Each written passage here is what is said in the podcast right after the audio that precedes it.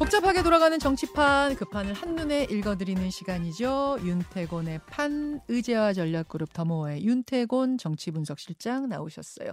어서 오십시오. 네, 안녕하세요. 참 윤태곤 실장님은 굉장히 말을 신중하게 하는 편이시잖아요. 네, 그래요? 아마 이제 정치에 관한 어떤 분석들 전망들을 하는 직업이시다 보니 네. 말이 점점 더 신중해지시는 거 맞죠? 네, 뭐 모르는 건 모른다고 하니까요. 예. 그런데 정치권에서 요즘 말 때문에 설화들이 네. 연이어서 좀 터지고 있습니다.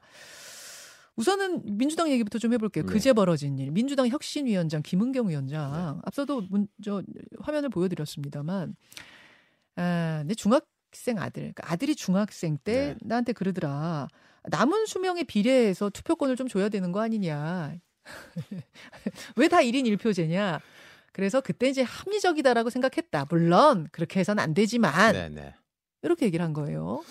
그 제가 전에도 그런 말씀드린 것 같은데 우리가 누군가의 말을 인용을 할 때는요. 네.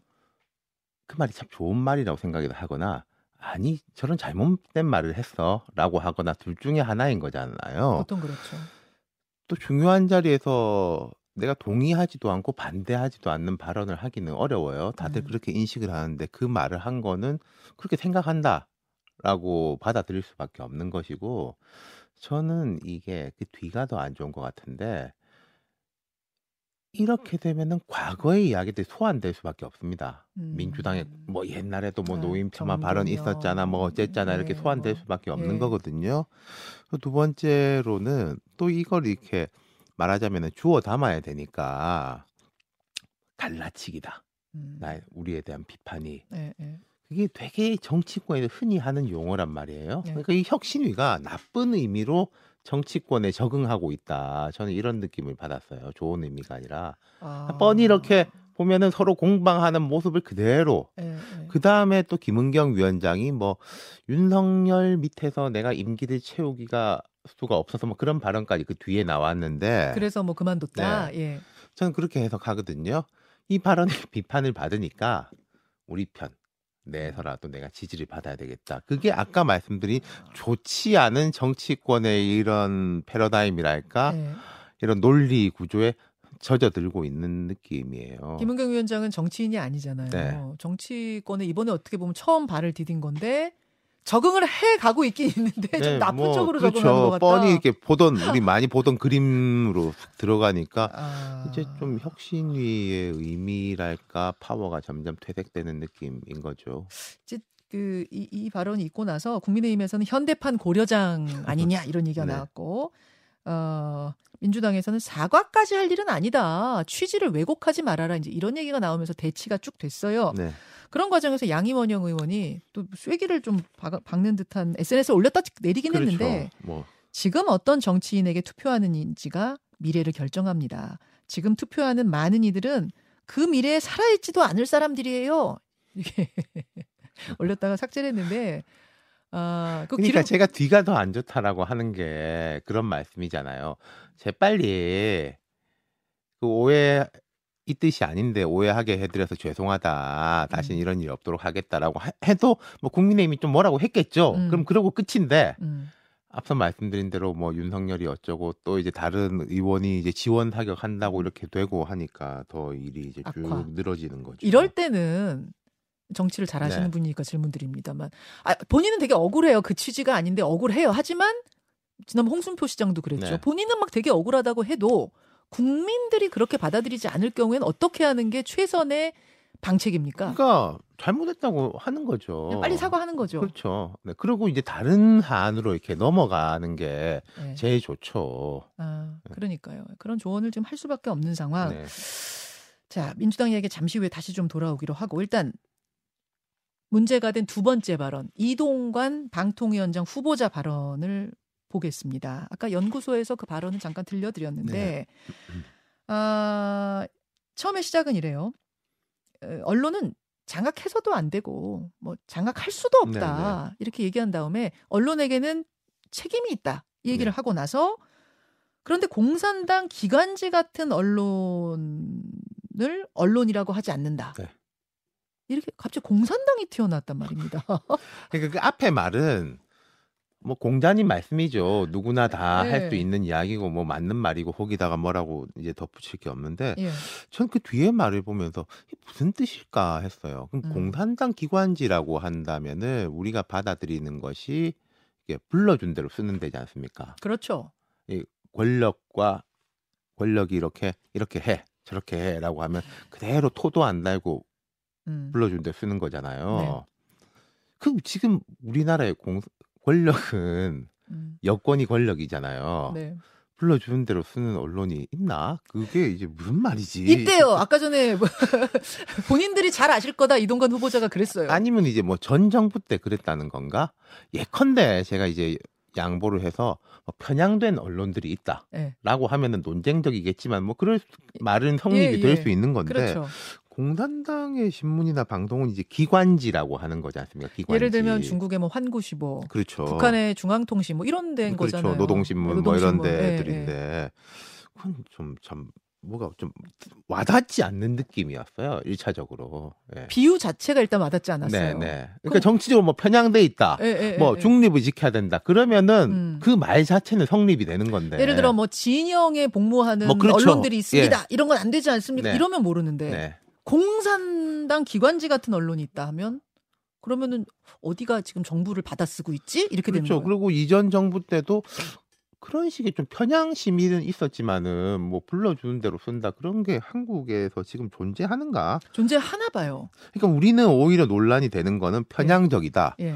혹은 너무 이게 시장이라든지 진영에 복무하기 위해서 조금 뭐 사실관계를 틀어가지고 검증 안 된 걸 쓴다. 음. 뭐 이런 식들의 논란이 네, 있는 그렇죠, 거잖아요. 그렇죠. 뭐 가짜 뉴스 뭐 이런 예. 거. 예, 예, 예. 근데 누가 하- 불러주는 대로 그대로 써가지고 문제가 음. 된다. 그건 잘 모르겠어요, 저는. 네. 자, 근데 이제 이런 공산당이라는 단어 자체가 나오면 이게 상당히 주목을 끌고 여러 가지 해석들을 낳을 거라는 걸 네. 이동관 후보자가 모르는 분이 아니잖아요. 이분 정치 오래 한 그러니까요. 분인데 예. 기자도 했고 왜 이 발언을 모두 발언처럼 첫 출근길에 꺼냈는가? 결국 요거를 좀 우리가 살펴봐야 될 것 같아요. 그러니까 지금 제가 추측할 수밖에 없는데 여기서는 네. 뭔가 현재 우리나라의 언론들이 잘못돼 있다.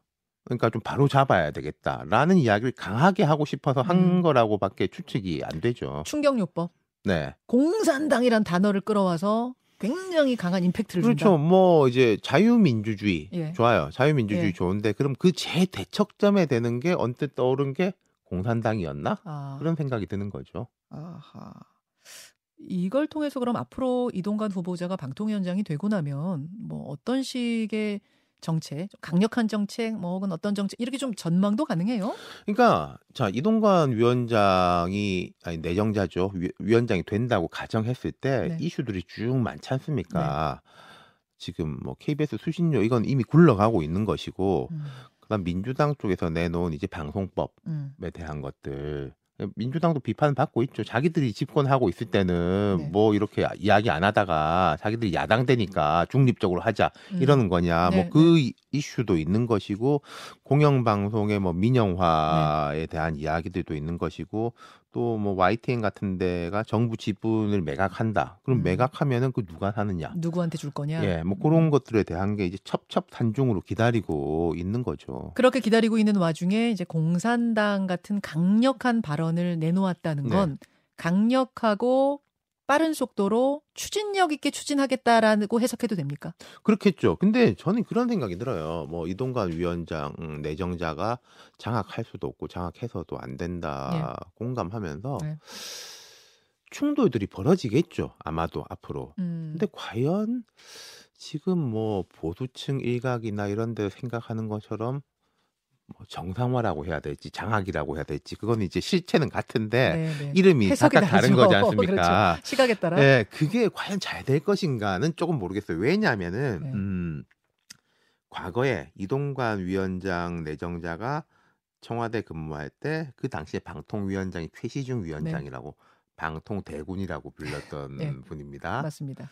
최시중 위원장하고 차이가 커요. 뭐 개인의 능력의 차이라기보다 최시중 위원장은 이명박 대통령이 정치를 처음 시작할 때부터 멘토였어요. 네. 형님 친구예요. 그렇죠. 이상득 이상득은, 부의장의 네. 절친인 것이고 언론계 생활이 오래 했고 해서 선배니까 많은 이제 조언과 멘토를 하고 그 실제로 대선 캠프에서도 그 원로 그룹 뭐 7인회라고 그렇습니다. 있었는데 그 중에 한 명이었고 음, 또그 당시에 한나라당이 의석이 압도적이었다. 음, 음, 맞네요. 그런 것들이 이제 겹쳐져 있기 때문에 정말 강한 힘을 갖고 있었는데 예.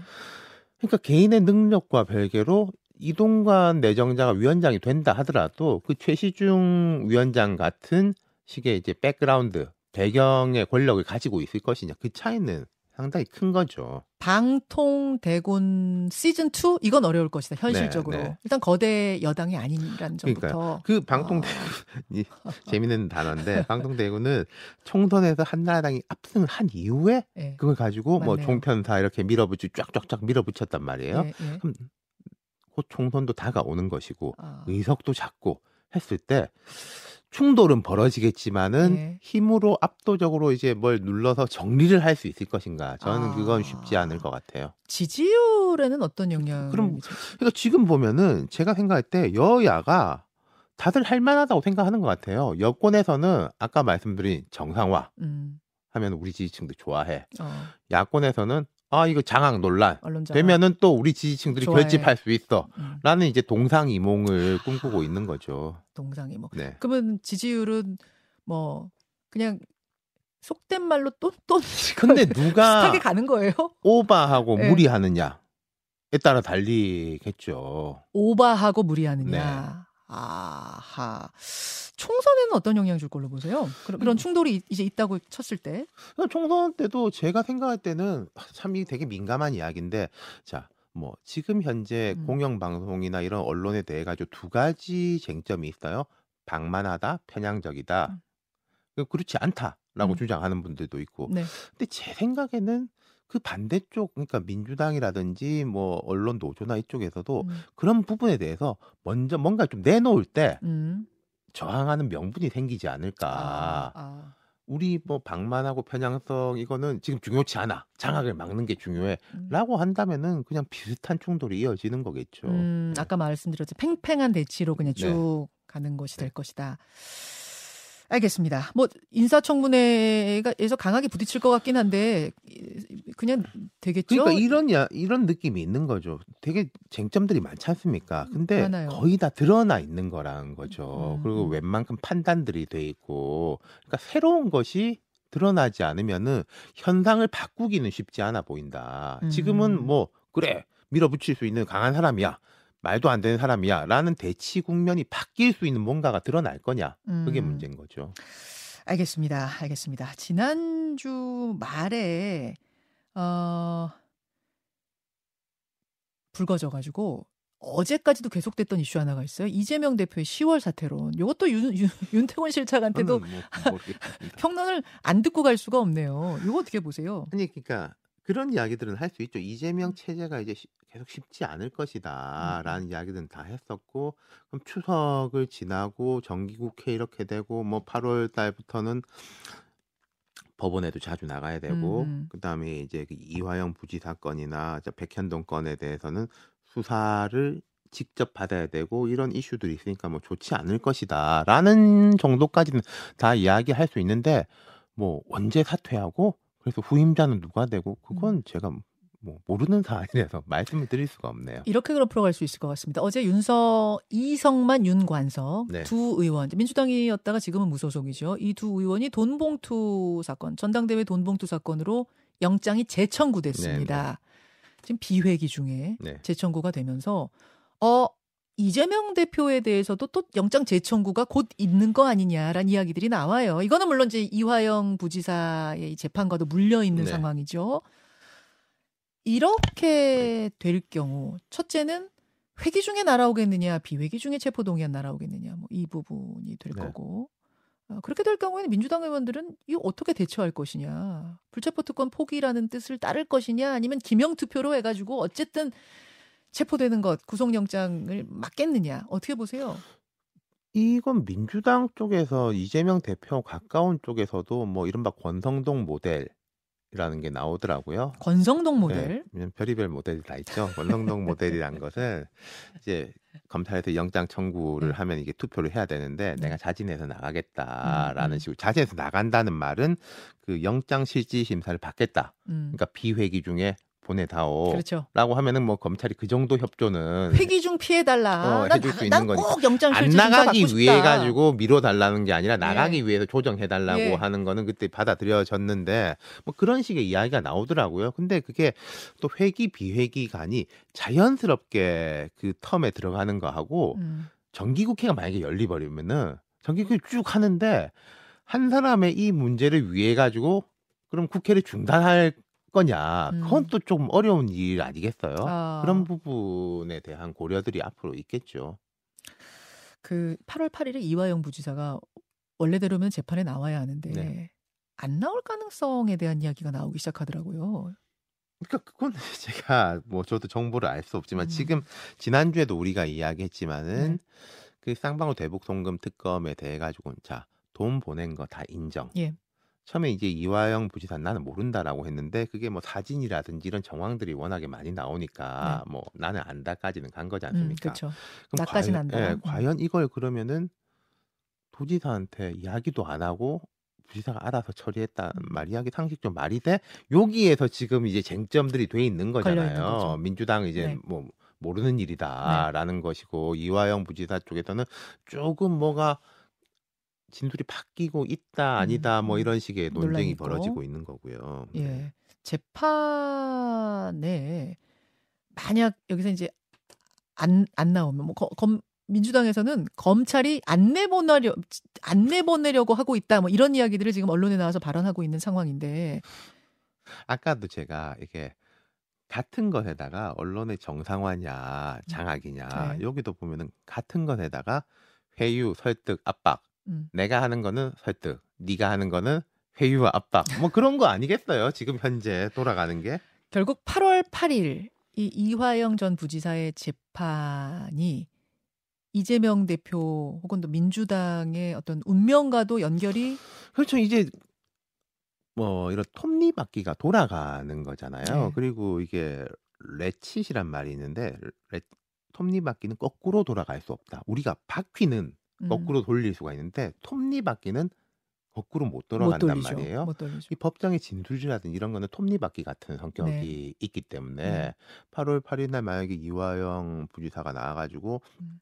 뭐 사실 이재명 지사한테 말을 안 할 수가 있었겠냐라고 하면 그 음. 톱니바퀴 빡 돌아가는 거죠. 아, 막혀 있던 것이 이제 네. 돌아가기 시작. 여하튼 그런 의미에서 8월 8일 재판을 우리가 주목할 수밖에 없는 네. 이런 상황. 자, 다음 주에 8월 8일이면 어떻게 되는 거죠? 화요일이 되는 건가요? 어, 윤태곤의 판 다음 주 수요일에 분석할 수 있겠네요. 네. 재판 결과를 놓고 오늘 여기서 인사드리겠습니다. 아, 예. 이야기하고 싶은 게 하나 어, 있었는데 하나 다음- 더 어떤 네. 건가요? 그 협치 요새 그 국민의힘하고 민주당이 협치하고 아, 있는 게 하나가 뜻밖의 있어요. 협치가 벌어진 곳그 네. 얘기요. 짧게요. 예. 제가 한번 윤리위 같은 거 올라가면은 과거에 어떻게 해결했냐면 저쪽에서 하나 찾아와 네. 이런 식으로 해결했던 말씀드렸지 않습니까? 음. 가상자산 이제 전수조사 들어가고 권익위에서 자 부인하고 뭐 가족까지 내놔라라고 음. 하니까 국민의힘하고 민주당이 동시에 우리가 알아서 잘 할 건데 왜 가족 계좌를 의원, 의원들끼리 예. 잘 긍정적으로 협의해서 만들겠다. 권익위는 가만히 있어라. 예. 그리고 또 윤리위에다가 이 사람 저 사람 다 올린다라고 하다가 서로 서로 안 올리는 분위기예요. 이런 협치는 또 조용하게 진행하. 정말 뜻밖의 협치. 네. 왜 이런 협치는 이렇게 잘하는가? 네, 국민들은 좀 화가 납니다. 그렇죠. 여기까지. 고맙습니다. 감사합니다. 김현정의 뉴스쇼는 시청자 여러분의 참여를 기다립니다. 구독과 좋아요, 댓글 잊지 않으셨죠? 알림 설정을 해두시면 평일 아침 7시 20분 실시간 라이브도 참여하실 수 있습니다.